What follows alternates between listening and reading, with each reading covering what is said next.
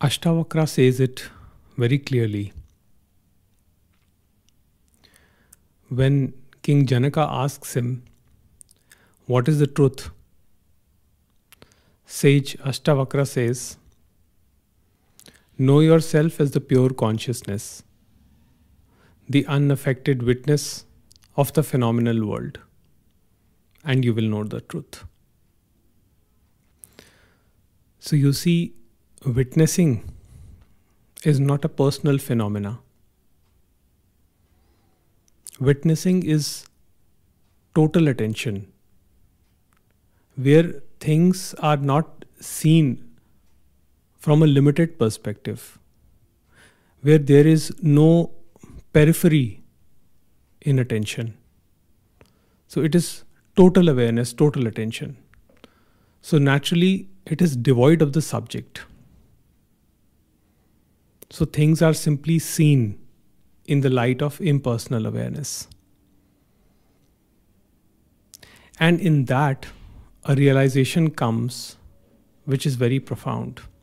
And the realization is that the experiencer and the experience is one.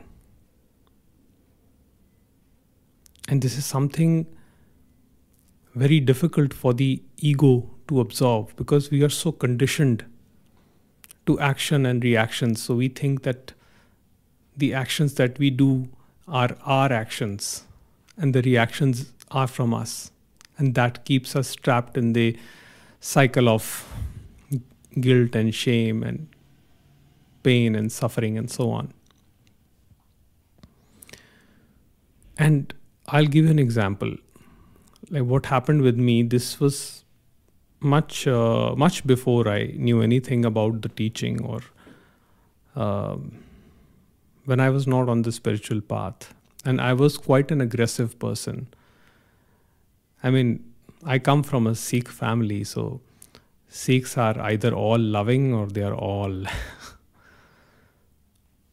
so I was quite an aggressive personality. And uh, one time I had this altercation with a taxi driver.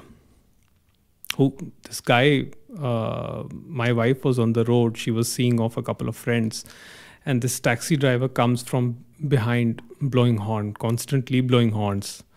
So immediately I got upset, and I just ran towards him, and I held him by the collar, and I was just about to throw him out of the taxi I was about to pull him out from the window. And I would have done that easily because my frame was much bigger than his. So it, I would have done that easily. But in that moment, something happened. And all of a sudden, the witnessing started happening. So all that feeling of rage was instantly cut off.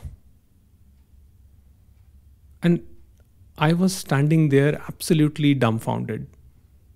Like there was absolutely no thought in my mind. There was absolutely no feeling in that moment. Yes, I mean, to some extent, I could feel an intensity, but I could not name it. And slowly and quietly, I just moved on to one side. And that taxi guy, he kept blabbering and then he left. But everybody was surprised as to what happened. And what happened was that through grace of the universe, in that moment, the witnessing happened. Total attention happened, where the experiencer became the experience, or experience and experiencer became one. So you see, all that is there is just happening. The problem is that the ego mind takes ownership of the action, of the happenings. So if a feeling comes up, anger, the ego mind says, I am angry if anxiety comes up, the ego mind says, I am anxious. So, what is supposed to be a momentary thing that becomes a prolonged affliction. So, the moment of rage was there, and uh, it was quite prominent. Like, I do not deny that the rage was not there. No, in that moment, the rage was there, it was complete. But again, as soon as the witnessing happened, any sense of personal ownership of the emotion, that complete energy dissipated. And I was absolutely quiet and standing on the side. I had nothing to say. And it was a very peaceful feeling. I was not upset or angry or anything at all because all those feelings had subsided. It's actually very difficult to explain this in terms of time that first this happened, then that happened, because everything seemed to be simultaneous. It felt as if the feeling came up and subsided at the same time. I know it sounds a bit it sounds a bit strange, but there was no sense of time.